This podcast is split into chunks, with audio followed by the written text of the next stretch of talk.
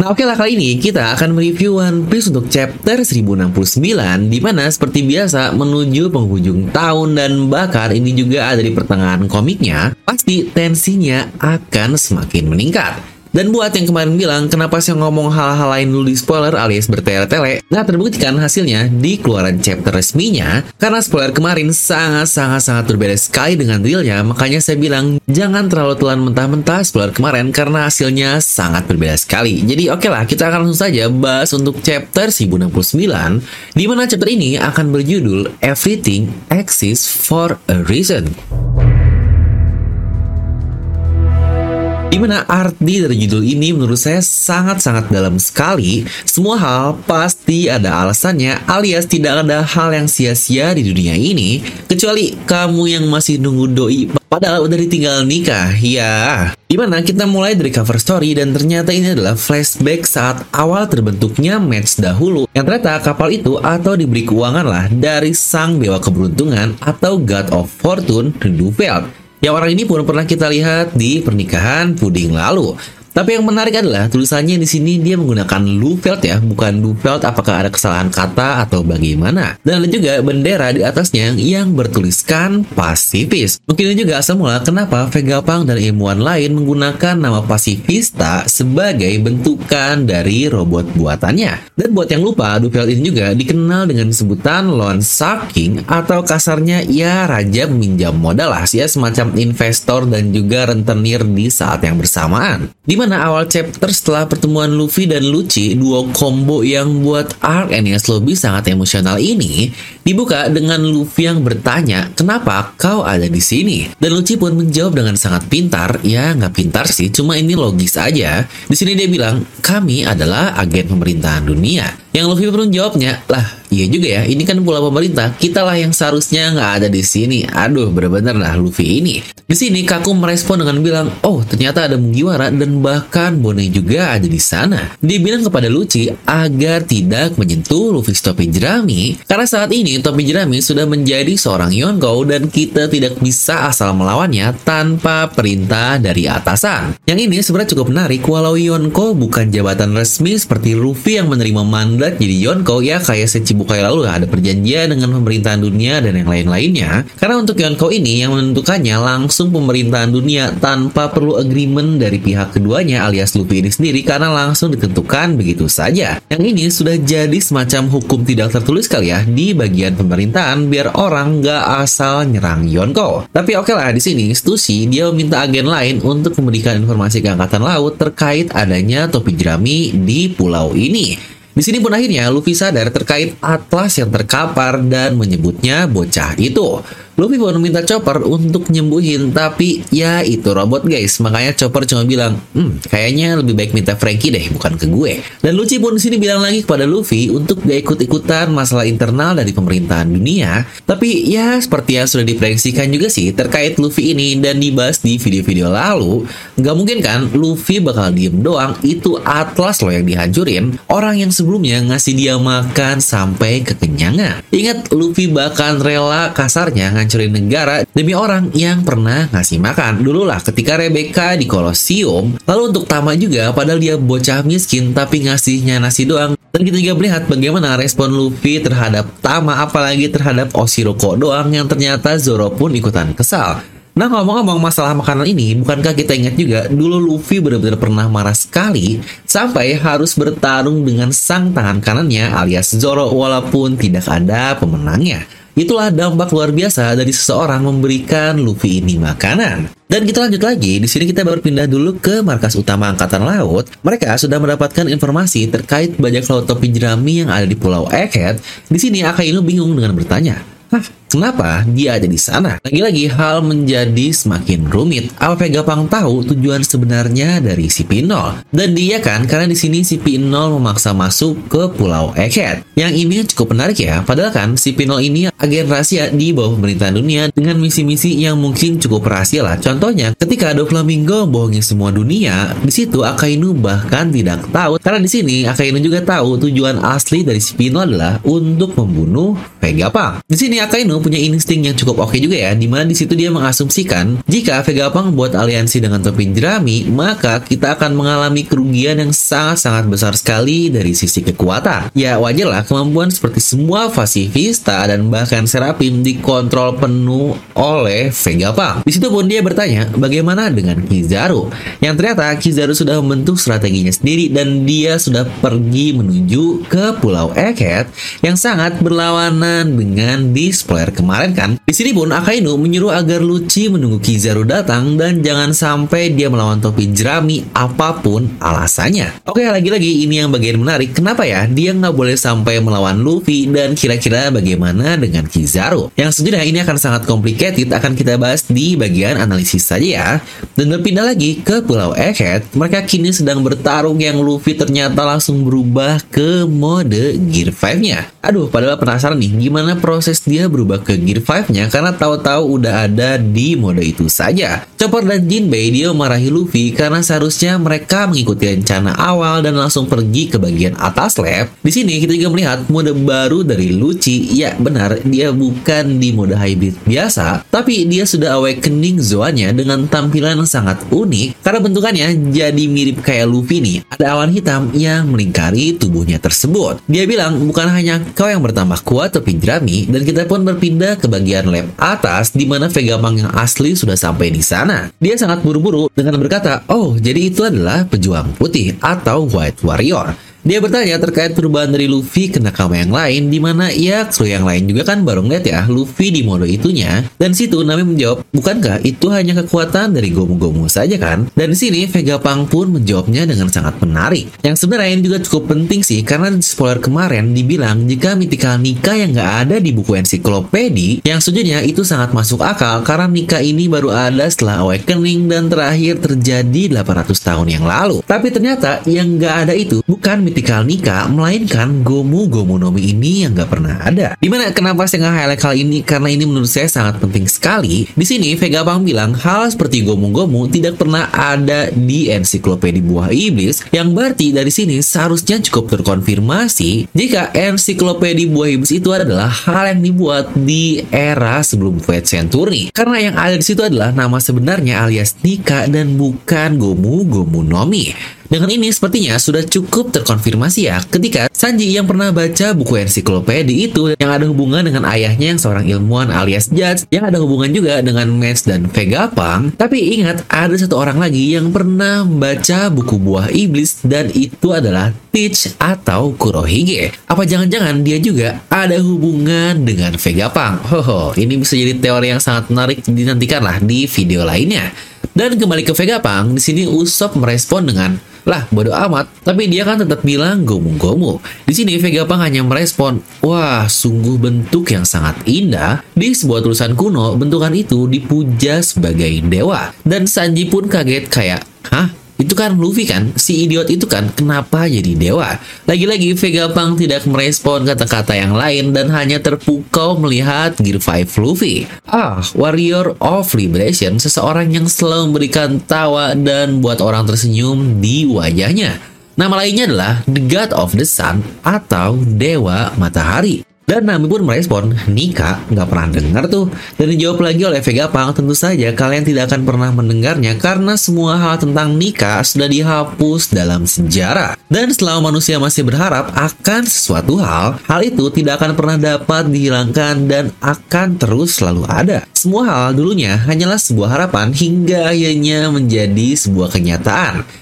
Dan contoh jelasnya adalah buah iblis itu sendiri. Ya inilah yang menjadi judul chapter kali ini di mana semua hal ada karena sebuah alasan. Di sini Vegapunk pun melanjutkan bahwa buah iblis ada dari keinginan seseorang terkait evolusi manusia yang setiap kemampuannya mewakili keinginan dari masing-masing orang. Namun karena hal itu sangat tidak natural, maka mereka pasti akan dibenci oleh lautan yang juga disebut sebagai Mother of Nature. Itulah alasan kenapa kelemahan buah iblis adalah adalah air laut. Yang menarik lagi, Mother of Nature ini apakah benar-benar laut? Bukankah Ryokyu juga pernah berkata bahwa hutan adalah Mother of Nature juga? Atau mungkin ada saat di mana kemampuan yang tidak dibenci laut alias buah iblis air ini sendiri benar-benar diciptakan dan banyak teori yang beredar jika itu adalah Imu kan dengan buah iblis lautan. Yang Imu dibalik adalah Umi yang berarti laut juga.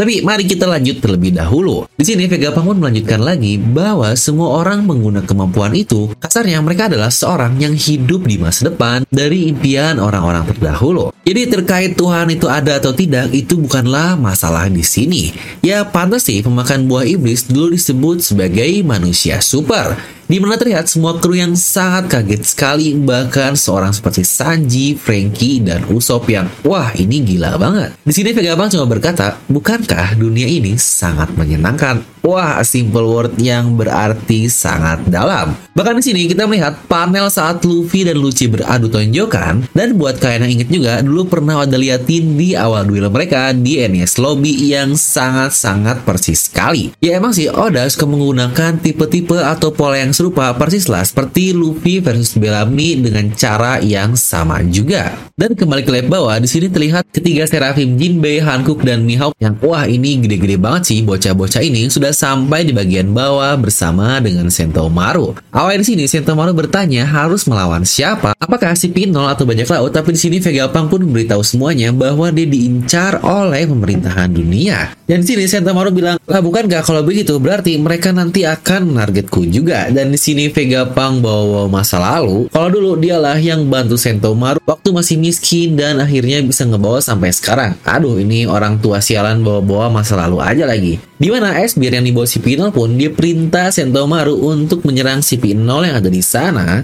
Tapi yang menariknya di sini dia nyerang cuma pakai beam doang. Padahal dia punya kekuatan Nikyu Nikyonomi yang sangat OP itu seperti yang kita lihat di telapak tangan dari Esbir tersebut. Yang ternyata ada hierarki untuk penggunaan Seraphim ini. Yang tertinggi adalah Gorosei, lalu untuk semua Vegapunk, lalu juga Sentomaru, dan mereka-mereka sisanya yang diberi mandat untuk mengontrol Seraphim tersebut. Ya kasarnya, kalau yang atas merintah A, yang bawah merintah B, maka yang didahului adalah yang A mengoverride bagian yang B.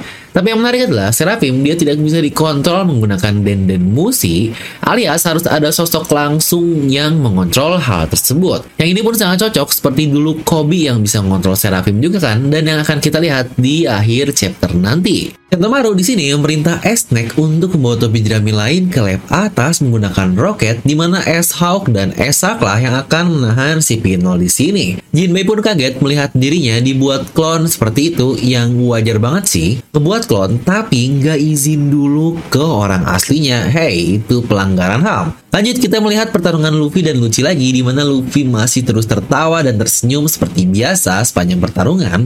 Dia pun melompat ke mana-mana sambil menghindari serangan Lucci lah dan Luffy pun dia mengeluarkan serangan yang bernama Gomu Gomu no Mogura di mana dia mengubah lantai yang dia tonjok menjadi serangan dan mukul tubuh Lucci dengan cukup kuat karena membuatnya terhempas dan mengeluarkan darah dari mulutnya. Luffy pun berhenti setelah dia melihat Sentomaru dan menyapanya dengan ramah, "Hey, ex-guy." Di sini Sentomaru minta satu hal kepada Luffy untuk membawa Vegapunk bersamanya. Ya tepatlah seperti prediksi kita kemarin, Luffy akan bertemu dengan Sentomaru dan Sentomaru juga akan berada di pihak Luffy karena seperti yang kita lihat, dulu Luffy pun pernah bilang jika mereka akan bertemu lagi dan kita juga melihat seberapa respect Sentomaru terhadap Luffy yang bahkan timeline itu udah pernah saya bahas lengkap di video ini. Kalau perjalanan Luffy setelah time ini cuma bahkan kurang lebih dua bulan saja.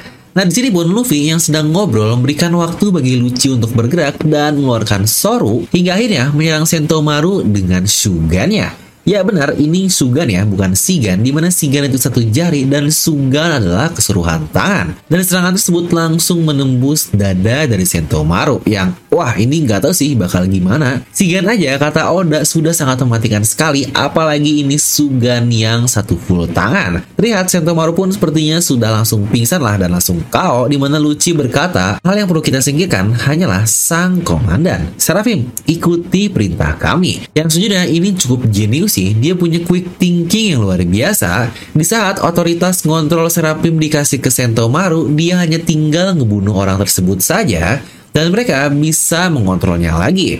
Yang alasannya pun sangat clear sekali. Ya, walau memang masih ada Vegapunk di atas mereka, tapi kita nggak tahu nih Vegapunk bakal turun dan akhirnya ngontrol Serafim atau gimana. Atau bukankah yang punya otoritas chip ini hanyalah Esbir saja, di mana untuk tiga terapim lain seperti Hankook, Mihawk, dan Jinbei masih ada di bawah Vegapunk dan tidak diberikan otoritas chipnya kepada CP0. Di sini pun Luffy melihat hal itu dengan sangat kaget dan marah sambil berteriak, wah ini udah OTW banget nih kalau udah kayak gini. Yang mana nih yang kemarin bilang Luci bakal di kawan hit Luffy di mode biasa, toh dia sekarang udah berubah ke mode Gear 5-nya dan ngasih serangan tapi masih kuat aja tuh untuk Luci ini bangkit kembali. Banyak yang bandingin sama Big Mom bisa ngalahin hit one hit lah atau patch one yang di one hit juga oleh Big Mom yang padahal nantinya Queen pun bangkit juga atau waktu Kaido ngegeprek si P0 Guernica di one hitnya atau ada pun pernah ngomong di SBS lalu bahwa yang berikan poster terbaru Luffy di mode Gear 5-nya atau mode nikahnya kepada Angkatan Laut dan Morgan itu adalah Guernica yang sebelumnya digeprek oleh Kaido. Jadi kita masih belum tahu apakah dia masih hidup atau enggak. Serta di sini saya nggak bilang ya kalau Lucci setara sama Luffy karena jika seperti seperti itu, wah ini nggak mungkin lah. Berarti Oda memberikan Luci buff yang gila-gilaan jika dibuat setara. Tapi harusnya ngerti sih, pola Oda Sensei itu nggak pernah terlalu fokus membahas power scaling. Jadi masalah power scaling seharusnya Luffy jauh di atas Luffy yang saya sendiri pun bilang mending Jinbei aja lah yang lawan Luffy. Tapi kalau kita ngomongin dari sisi plot dan storytelling, Oda nggak mungkin dengan build up karakter sebaik Luci bakal kalah cepat itu. Untuk folder lain bolehlah, tapi ini Rob Luci bos. Bahkan plot pun dibuat dengan semakin dalam dengan Luffy yang marah besar. Oh, bukankah itu semakin menarik yang oke okay lah, kita akan langsung masuk ke bagian analisis.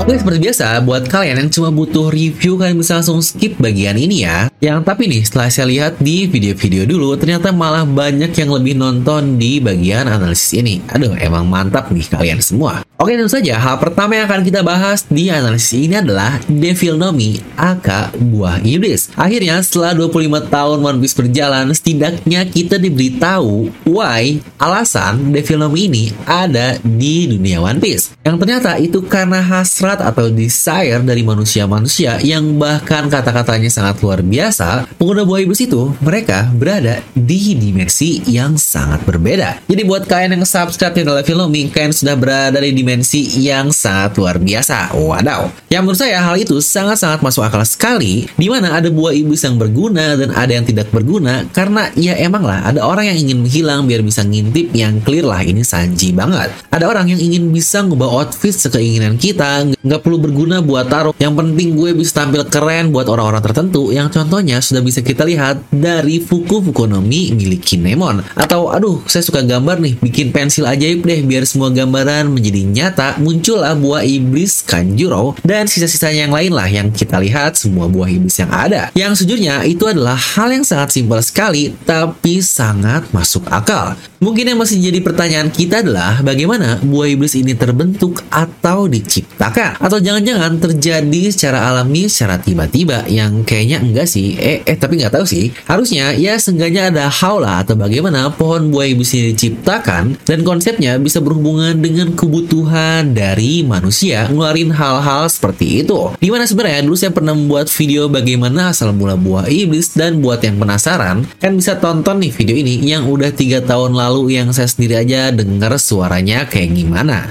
Di mana yang menarik lagi adalah terkait desire create something yang dikatakan Vegapunk atau dengan keinginan. Dalam kata lain, keinginan ini hadir dari sebuah pikiran. Di situ kita bisa menciptakan segala hal. Persis seperti kata-kata Papak dahulu bahwa pikiran adalah hal terkuat yang kita punya. Dan dilanjutkan alasan dia bisa ngomong karena dulu dia berpikir bahwa dia adalah manusia hingga tiba-tibanya bisa ngomong. Ya sebenarnya nggak masuk akal sih, tapi alasannya masih bisa diterima juga lah. Yang sejujurnya ini ada hubungan dengan satu teori yang akan saya rilis hari Minggu nanti. Teori liar terkait Mihawk nih, jadi pastikan nyalain belnya juga ya. Lalu pasti yang jadi banyak pertanyaan adalah bagaimana terkait Awakening Zoan Apakah semua awakening bakal nyiptain awan di sekitar tubuhnya sama seperti Luchi dan Luffy? Yang seharusnya dari sini saya bisa bilang enggak sih, karena Yamato yang notabene mythical Zoan dan belum awakening saja, ada awan yang mengitari tubuhnya juga kan. Plus Luchi ini dia bukan mythical Zoan loh, dia ini hanyalah Zoan biasa saja. Bahkan untuk Luffy, dia pun sudah punya awan yang mengelilingi tubuhnya tepat sebelum awakening di semua mode Gear 4 dari Luffy ini.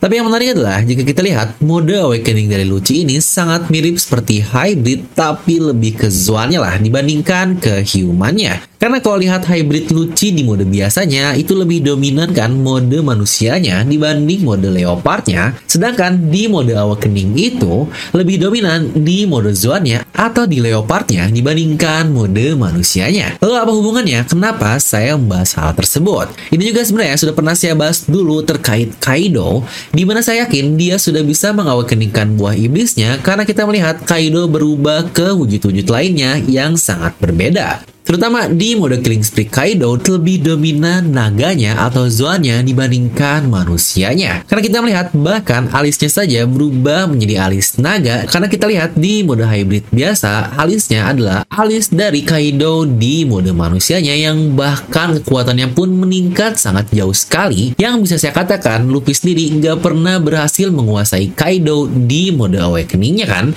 Bahkan dia pun ngalahin Kaido di mode zoannya loh bukan di awakening tapi tapi oke lah itu bahasan yang berbeda. Lalu jika kita bahas terkait Kizaru nih yang akan sampai ke Pulau Egghead juga yang menurut saya ini adalah hal yang sudah seharusnya terjadi karena lagi-lagi kita akan melihat Sabon di Archipelago Part 2. Sentomaru dan Kizaru akan berada di tempat yang sama walau sekarang Sentomaru sudah terluka. Yang bahkan dulu pun ada pasifista yang sekarang di sini diganti oleh para serapim dengan keadaan yang tidak jelas nih karena otoritasnya sudah dikalahkan oleh Luci. Luffy pun dan kawan-kawannya nggak akan dengan mudah sih harusnya bisa ngalahin para serapim. Toh Kurohiga aja dulu kesusahan kan. Tapi jangan lupa juga satu hal, di tengah-tengah itu di semua arc Sabuni Archipelago kita melihat ada satu orang lain yang datang dan tentu saja orang itu datang untuk menolong seluruh kru topi jerami dan dia adalah Bartolomeo mau Kuma. Karena kita juga melihat kan, Kuma ini menghilang entah ke mana. Yang sebenarnya mirip sekali sih untuk polanya, tapi dengan paralel yang sangat berbeda. Ya emang sih, Oda selalu ngegunain pola-pola yang ada seperti ini. Di mana entah nih, bakal keren banget gak sih? Kok nanti tiba-tiba Zoro lah yang datang karena Zoro sama Brook kan dia lagi diem di kapal doang Gak mungkin lah mereka nggak denger ada keributan di bawah sana Yang pastinya ini bakal epic banget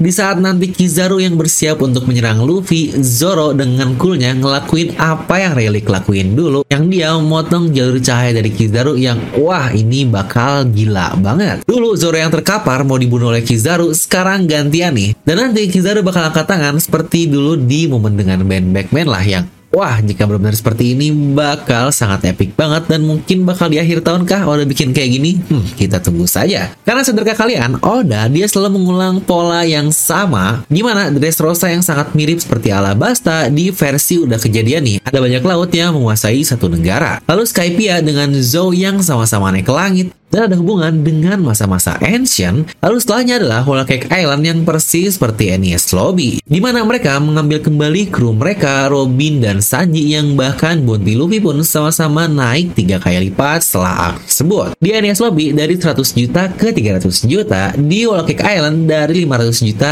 ke satu setengah miliar berry. Pada kuning seperti Trial Bakar, di mana dari Yuma, Kaido yang ada hubungan dengan Moria, Nightmare Luffy yang mirip Gear 5 yang bahkan di mana mereka bertarung tengah malam dan fajar datang, tanda kemenangan pun sama juga. Makanya sebenarnya yang bandingin Marineford sama Wano Kuni itu kurang tepat ya. Walaupun sebenarnya nggak pernah bilang secara langsung bahwa Wano Kuni bakal lebih dahsyat dari Marineford yang ternyata yang Oda bandingin itu adalah Nanti perang besar akhir akan bikin perang di Marineford seperti jalan-jalan di taman dan Oda nggak bilang secara spesifik jika itu adalah perang Wano Kuni. Di mana menurut saya Eket ini seperti sebuah di archipelago dengan orang-orang yang mirip juga di mana semuanya nanti akan menghubungkan ke satu mega arc seperti Marineford yang menurut saya perang Marineford ini akan terjadi di Pulau Elbaf. Ya, seperti yang sudah diforeshadowkan berkali-kali lah. Makanya berkali-kali diulangkan di chapter ini, kita nggak boleh asal-asalan menyerang Yonko karena bakal membuat perang yang sangat besar.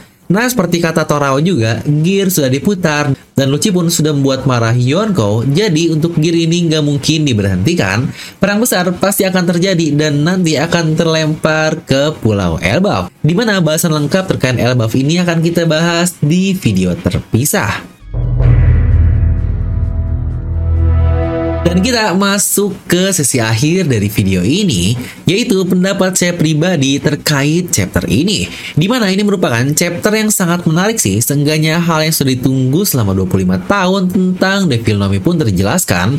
Why-nya, alasannya, kenapa Devil Nomi ada. Dan awakening dari tuan lain seperti Luci pun diperlihatkan, maka akan saya beri nilai untuk chapter ini 9 dari skala 10. Menurut kalian kira-kira berapa nih nilai untuk chapter ini? Serta mana nih yang kemarin misuh-misuh bilang saya tolak kalau Lucy itu ketakutan sama Luffy dan kabur, padahal itu fake spoiler yang aduh udah ngegas lagi marah-marah. Nih saya kasih highlight deh biar senang. Oh ya jangan lupa juga minggu depan libur ya dan kita masuk ke teori time. Dan seperti biasa semoga kalian terhibur dengan video ini. Like aja kalian suka, dislike aja kalau suka, jangan lupa untuk subscribe dan juga share ke teman kalian. Gue udah pamit and I'll see you guys next time.